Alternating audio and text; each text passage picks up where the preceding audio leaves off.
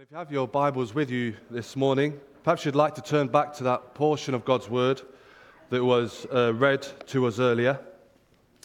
And we're not going to be looking at the entire chapter this morning, but we're going to look from verse 6 through to verse 11. So we're going to be focusing on verse 6 through to verse 11 of Romans chapter 5. Before we do, let us just pray and ask God for his help. Let's pray. Father, we thank you for your love and your grace.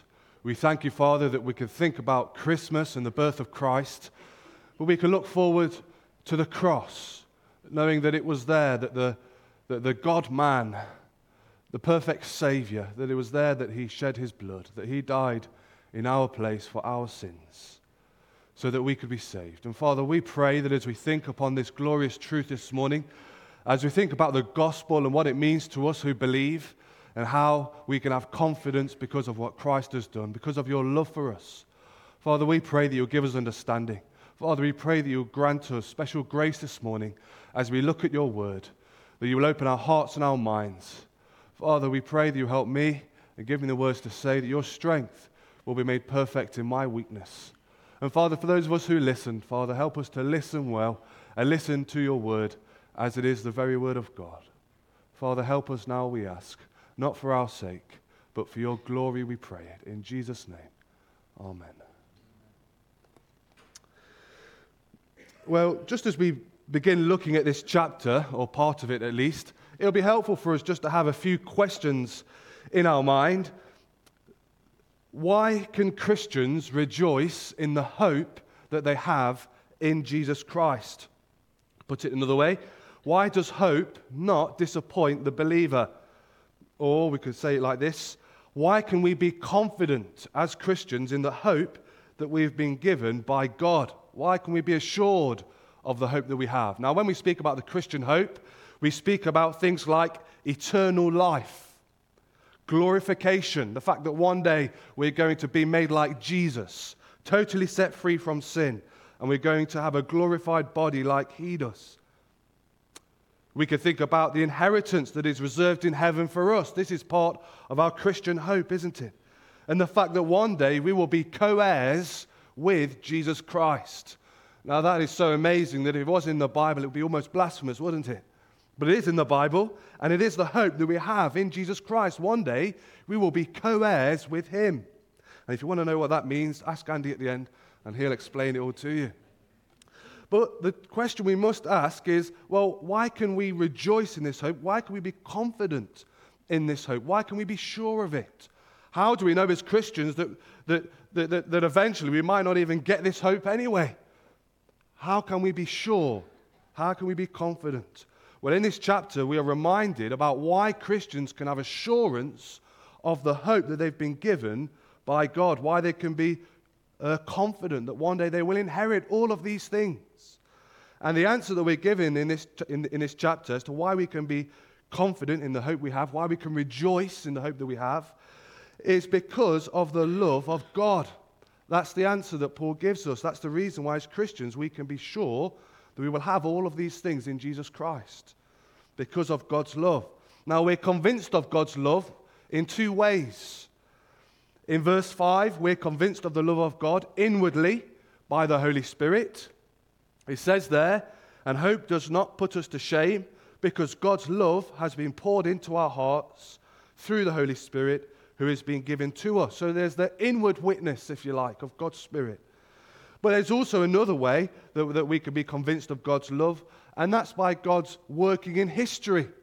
It's by looking at what He's done for us in Jesus Christ that we are also convinced of his love for us. And it's because of God's love for us as Christians that we are sure of the hope we've been given. We're confident that we will enjoy all of these things, that we cannot lose it because of the love of God. And the reasoning the Apostle Paul gives in this chapter, or, or, or the part that we're looking at, is this. He says this He says, If God would send his Son to die for us while we were his enemies, he then says, How much more will he do for us now that we're his friends? That's really his reasoning here. If God would do all this for us while we were his enemies, while we deserved hell, while we were rebels against him, how much more will He do for us now we're His friends? Now we're right with Him. Now we've got the righteousness of Jesus Christ. He says, if we've been saved by His death, how much more shall we be saved by His life? He's saying, if this has happened from the death of Christ, how much more now that He's resurrected and He's alive and He's ever interceding for His people, how much more can we be sure that we will be saved? And so we see throughout this part of Romans 5, the Apostle Paul again and again reasons from the greater to the lesser. He's saying, if God would do this, how much more is he, is he more likely to do this? And here in this part of Romans 5, we see how the gospel applies to Christians. Sometimes as Christians, we can think we hear the gospel and, well, that's just for non Christians. That's just for, for unbelievers. They need to hear the gospel so that they can believe in Jesus and be saved, be forgiven. But as Christians, we need to hear the gospel as well. We need to be reminded of it. And here we see one of the applications of the gospel for believers. As we're reminded of what God has done for us in Jesus Christ, our assurance grows, our confidence in the hope that we have in Christ grows. And that's what the Apostle Paul does here. He, he looks at the gospel and he reminds us of the confidence we have in Jesus. And so, as we go through these verses, verse 6 through 11, I want us to do it in, in three parts. Firstly, we see that Jesus died for us while we were sinners. Secondly, we see that Jesus will certainly save us by his life. And thirdly, we see that Jesus causes us to rejoice in God. And why is this relevant to us? Well, maybe at the minute you're not struggling with assurance. Maybe at the minute you are confident in the hope you have in Christ. Well, there, there are times in the Christian life when you can lack assurance, when you can be under spiritual attack of, from the devil, when maybe you're feeling guilt because of sin, and you can lack assurance. And you can look at all your failures and you can think, will I really make it? And it's when you're, in, in time, when you're uh, going through times like that that we need to be reminded of these truths.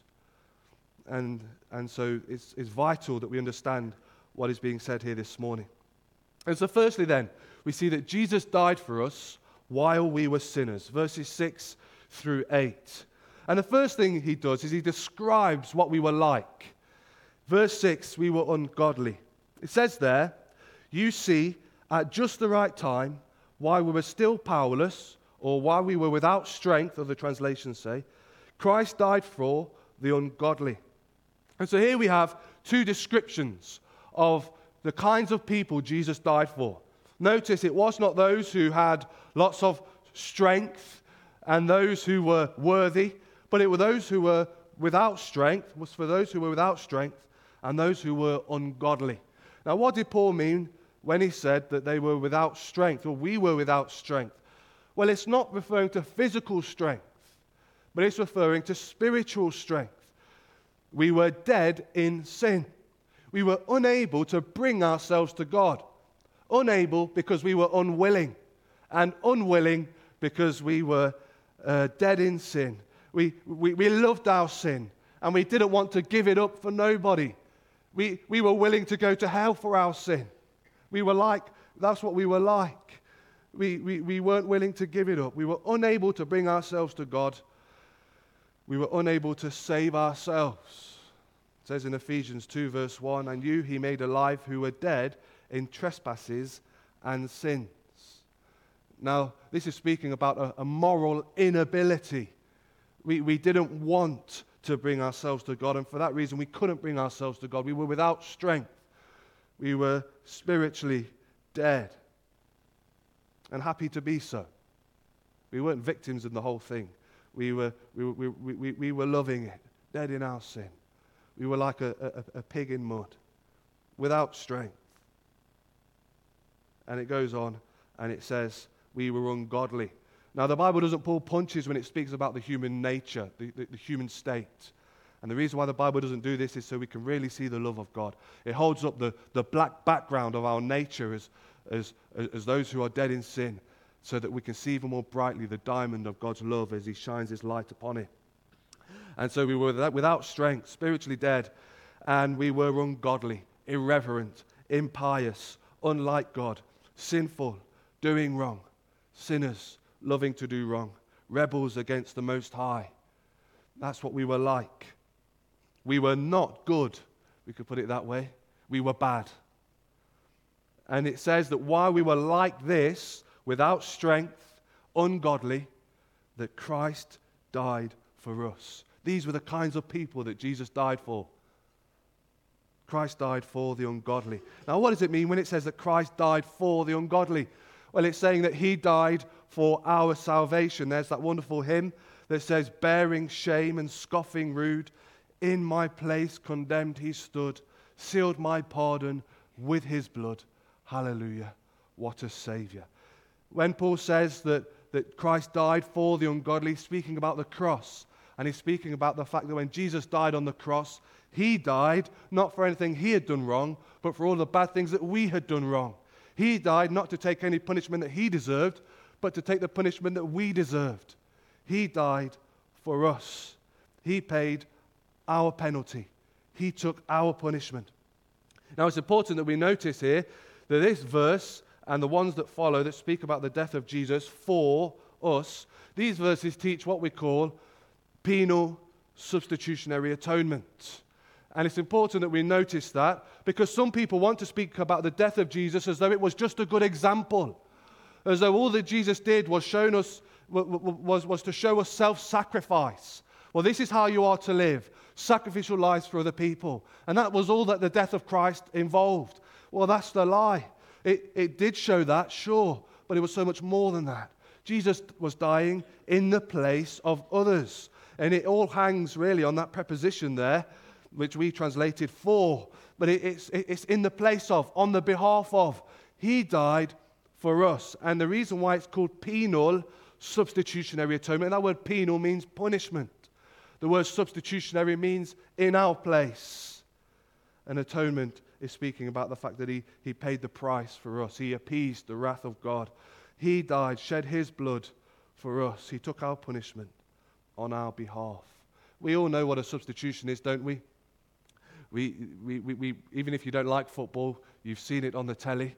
And, and even if you don't understand the rules, you've seen when one player goes on and another player comes off, they take each other's place, they hold the board up with the numbers on. That's a substitute. They're taking each other's place. And that's what Jesus Christ did. And who did he do it for? Not for, not for lovely people, but for those who were without strength and those who were ungodly.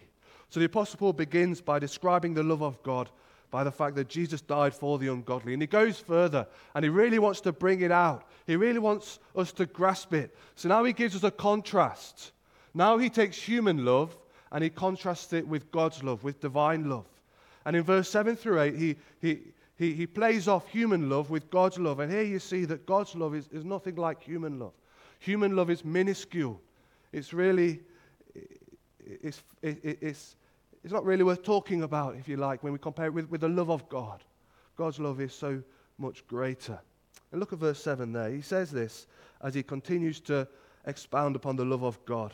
He says, Very rarely will anyone die for a righteous person, though for a good person someone might possibly dare to die. Verse 8 But God demonstrates his own love for us in this while we were still sinners, Christ died for us. So, what he says is, you might find someone who would die for a good person. He says it's rare, but possibly someone might do it. He said, scarcely would anybody ever die for a righteous person. And so he's got these two kinds of people in mind. The righteous is the person who perhaps tries to uphold the laws of the land. They want to do what's right. They want to, to they pay their taxes. They, they try to, to obey the law, try to be just. But a good person goes further. The good person goes out of their way to help people. The good person is the kind of guy who, who when it's snowing in the morning, you go out your door and he, and he scraped up all the snow. There was a guy doing that this morning. I don't know if he's good or not, but that's the kind of the good person, the one who, who, who helps others. That's the kind of person Paul has in mind here. He's more than just just and tries to do what's right, but he goes out of his way to help other people. He's a good man. And here the Apostle, Paul, the Apostle Paul says someone might die for that kind of person. It's possible. Someone might even dare to die. It's as though he's saying, but it's very rare.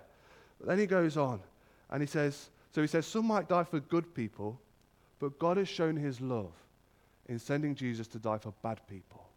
That's what he's saying here. But God demonstrates his love for us in that while we were still sinners, Christ died for us. That word sinners is in the present tense. It's telling us it wasn't just a hiccup. We didn't just sin once and then we were just uh, we were sinners because of that. We were in continual sin, lapping it up. We were sinners, living in sin, continual lifestyle of sin, in rebellion against God. We were sinners. And it was like that that Jesus Christ died for us. While we were still sinners, Christ died for us. And here we see there is no love like the love of God, is there? It says in 1 John 4:10, "In this is love, not that we loved God, but that he loved us and sent his son to be the propitiation for our sins." There's no love like the love of God. And so what is Paul saying here? He's saying, well, we can rejoice in the hope that we have in Jesus as Christians. We can be sure of it. We can be confident of it. Not because we fit the bill, not because we are good, not because we impress God, not because we, we are good Christians, but because of the love of God. That's why we can be confident. That's why we can be sure because of what He has done for us. Look at His love. He, he, he, he will not let you be lost.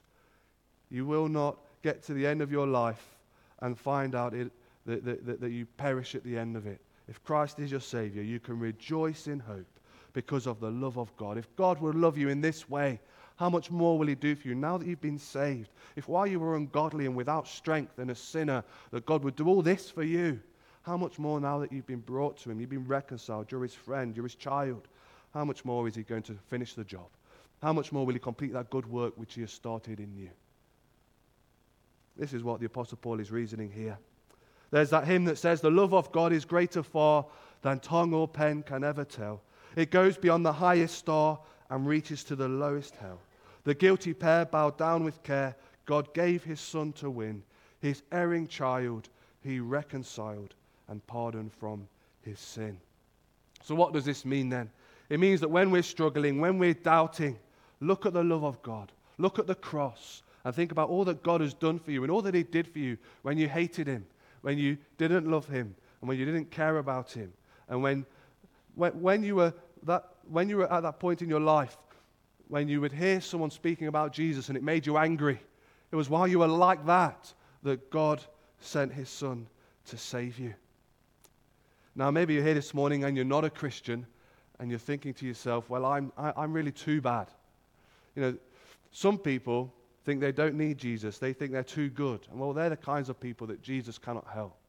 You've got to come to Jesus as a sinner. And if you're here this morning and you know you're bad and, and you don't need to be convinced of it, well, you're exactly the kind of person Jesus died for. He died for sinners, for the ungodly. And if this morning you know that's you, then there's good news because Jesus died to save you. He died on the cross to pay for what you've done wrong. All of it. All that stuff that if it was shown on the screen here, you'd run out of church and you'd move out of Chesterfield. Jesus died for that. And he died so that you could be forgiven.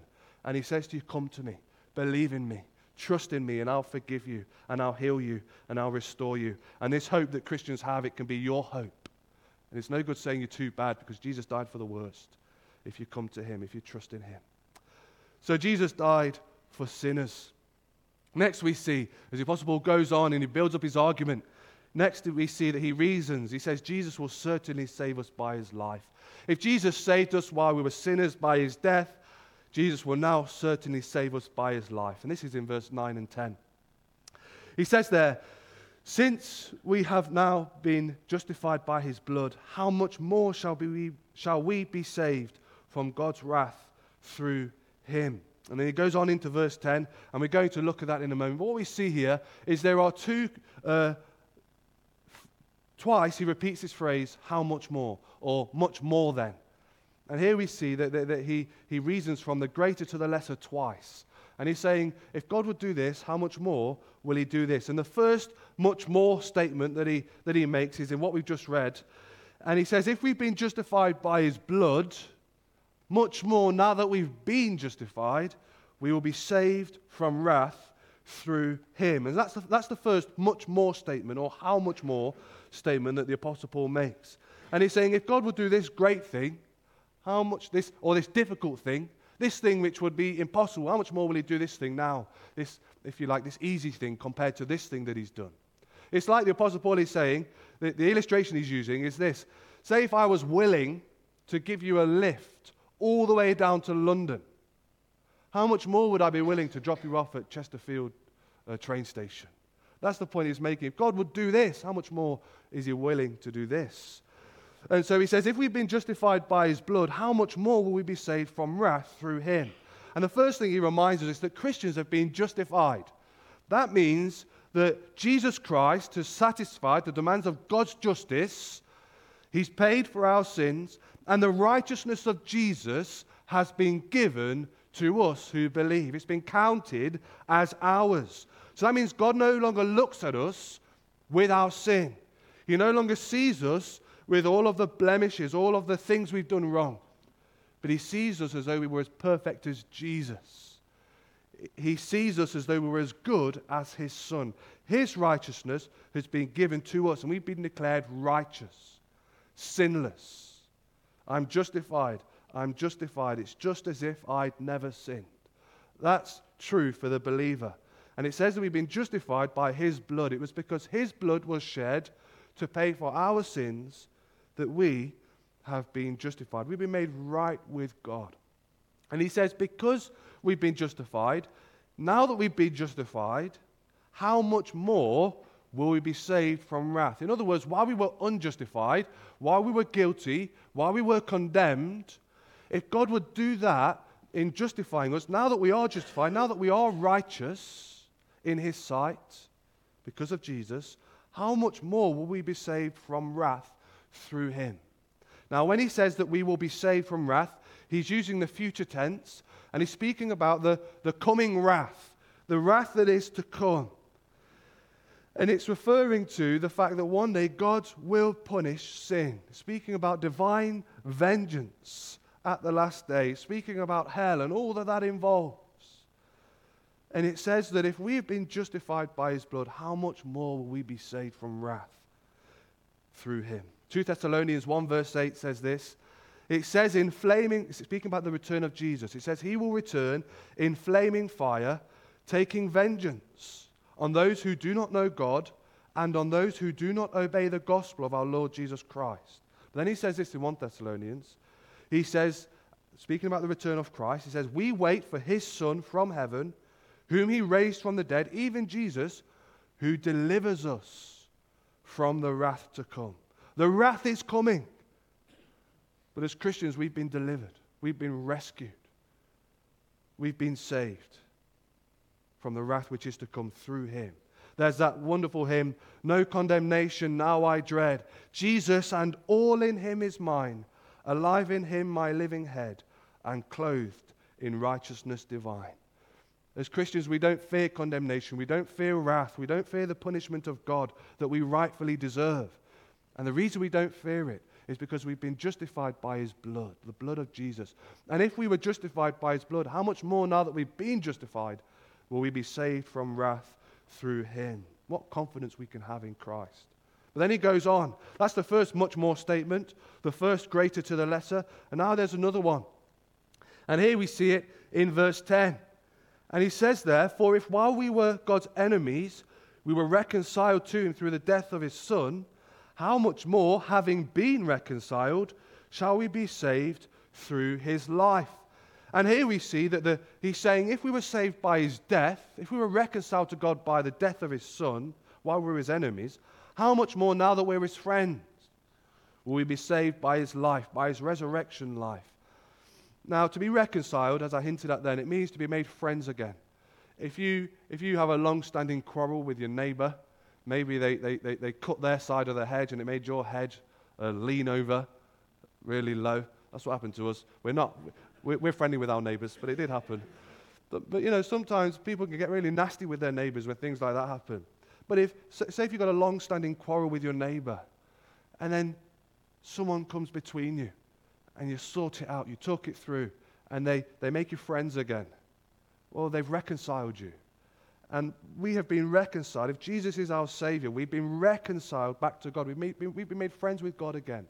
The quarrel that was between us, the, the argument, the, the, the trouble that was between us, the problem that was between us because of our sin, Jesus has taken it out of the way and he's, he's made us friends again.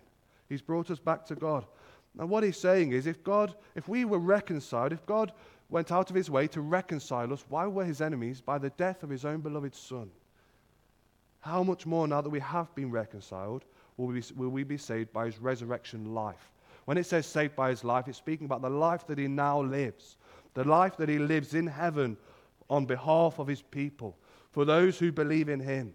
The Bible says that he, he lives in the power of an endless life. It says in Hebrews 7:25, therefore he is able to save to the uttermost or completely those who come to God through him, since he always lives to make intercession for them. Jesus is, we could say in a sense, his, his work was finished on the cross. In another sense, the, the work of Jesus hasn't finished. He's still in heaven working for his people. He intercedes for them, he pleads for them. He, he, he, he is asking the Father for, for forgiveness, for protection, for holiness, for sanctification, for all of these things. He's, he's, he's our advocate with the Father. And Paul is saying that if Jesus did this, all of this amazing thing by his death, why we're his enemies, and now we're reconciled, how much more now that we're the friends of God? Will Jesus, by his resurrected life, his glorified life, his heavenly session, how much more will, will, will we be saved through that? And it's a, it's a watertight argument. There is no way that the Christian can be lost. There really isn't. Look at what the Apostle Paul is saying here. If God could accomplish all this in the death of his son, how could he fail now in this bit? How could he fail in the easy bit? That's what he's saying. If God accomplished the hard bit so easily, how could he fail in the easy bit? That's really what he's reasoning here. Now, we need to be reminded of this, don't we? Because we do, feel, we do fail the Lord. And we do have an enemy who is the accuser. And he will tempt you, and then when you fall, he will accuse you. And he'll say, you, are not good enough. You, you've blown it now. And it's at times like that that we need to be reminded of what Paul is saying here. If God would save us while we're his enemies, knowing that, our failures, even as believers, how much more will he save us now that we're his friends? Now, this isn't an excuse uh, to sin. But if you have sinned, this is where you need to run. This is where you need to go. You need to confess your sins to God, and you need to come confidently and boldly to the throne of grace, knowing that, that, that God has done so much for you, and He will not fail. He will complete the work that He's begun. If so much has been accomplished by Jesus' death, we should be certain of our future salvation, knowing that now He lives forever for us. Romans 4:25 reminds us of that that he was raised for our justification and he lives in the power of an endless life. And so, so can we doubt the love of God? Can we doubt his ability to save us, to rescue us, to complete the work? Well, the Apostle Paul is saying, no. We can have confidence in Christ. We can rejoice in the hope that we have. We can boast in it as though it's already ours. We can walk around like we own the place, if you like. The new creation, the new heavens and the new earth, because it is ours. And although, we, although you might think sometimes, will I really get there in the end? You can be certain of it. We can rejoice in the hope we have in Christ because of the love of God. And that's how the Apostle Paul finishes in verse 11. Jesus died for us while we were sinners. Jesus will certainly save us by his life. Verse 11, he says, Jesus causes us to rejoice in God. He says, not only that, or not only is this so, but we also boast in God, or we rejoice in God through our Lord Jesus Christ. He's saying, He's saying that we're not just confident in what we have, we're not just reconciled to God and all of these things, but now we rejoice in God. Now we boast in Him. And he, he's saying there is no fear whatsoever. We have joyful confidence towards God. He is our joy and not our dread. Hebrews 4:16 says this, "Let us therefore come boldly to the throne of grace that we may obtain mercy and find grace to help in a time of need." God is no longer like that kind of angry father figure that you dare not, uh, you, you dare not disturb him when he's working. He's like that loving, tender father that you run into his study and he puts down his pen and he, he gives you his full attention. That's what God is like when we can rejoice in him now through Jesus Christ. There's no fear, there's no dread. Do we rejoice in God? Well, if Jesus Christ is our Savior, we can. But notice it's only through Jesus Christ that we can. So he must be our Savior. So, as we finish, why can the Christian rejoice in hope? Why does hope not disappoint the Christian? Why can we be confident in the hope that God has given to us? Well, the answer is very simple it's because of the love of God. We can look at the love of God, we can experience it poured out in our hearts by the Holy Spirit, and we can think to ourselves, well, if God would do so much for us while we were his enemies, how much more will he do for us now we're his friends? If he would do so much for us by the death of his son, how much more will be done for us now that he lives in the power of an endless life?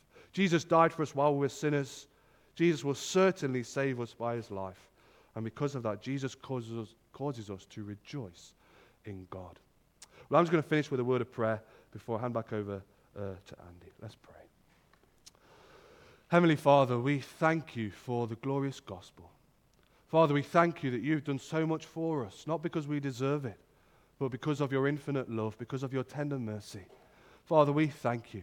We pray that you will increase our confidence in Jesus Christ, that you will increase our confidence in the hope that we have, the eternal life, co heirs with Christ, uh, an inheritance that is reserved in heaven for us. Father, may we rejoice in you, and may we rejoice in the hope that we have in Christ. Take away any doubt, take away any fear, Father, and remind us of all that Christ has done for us, and encourage us, we pray. Father, we do pray for any this morning who maybe have listened to this and, and cannot yet say that Jesus is their Savior. Father, we pray that you will bring them to Him and save them from their sins. We pray as we break bread in a moment that you will draw very near. In Jesus' name we ask. Amen.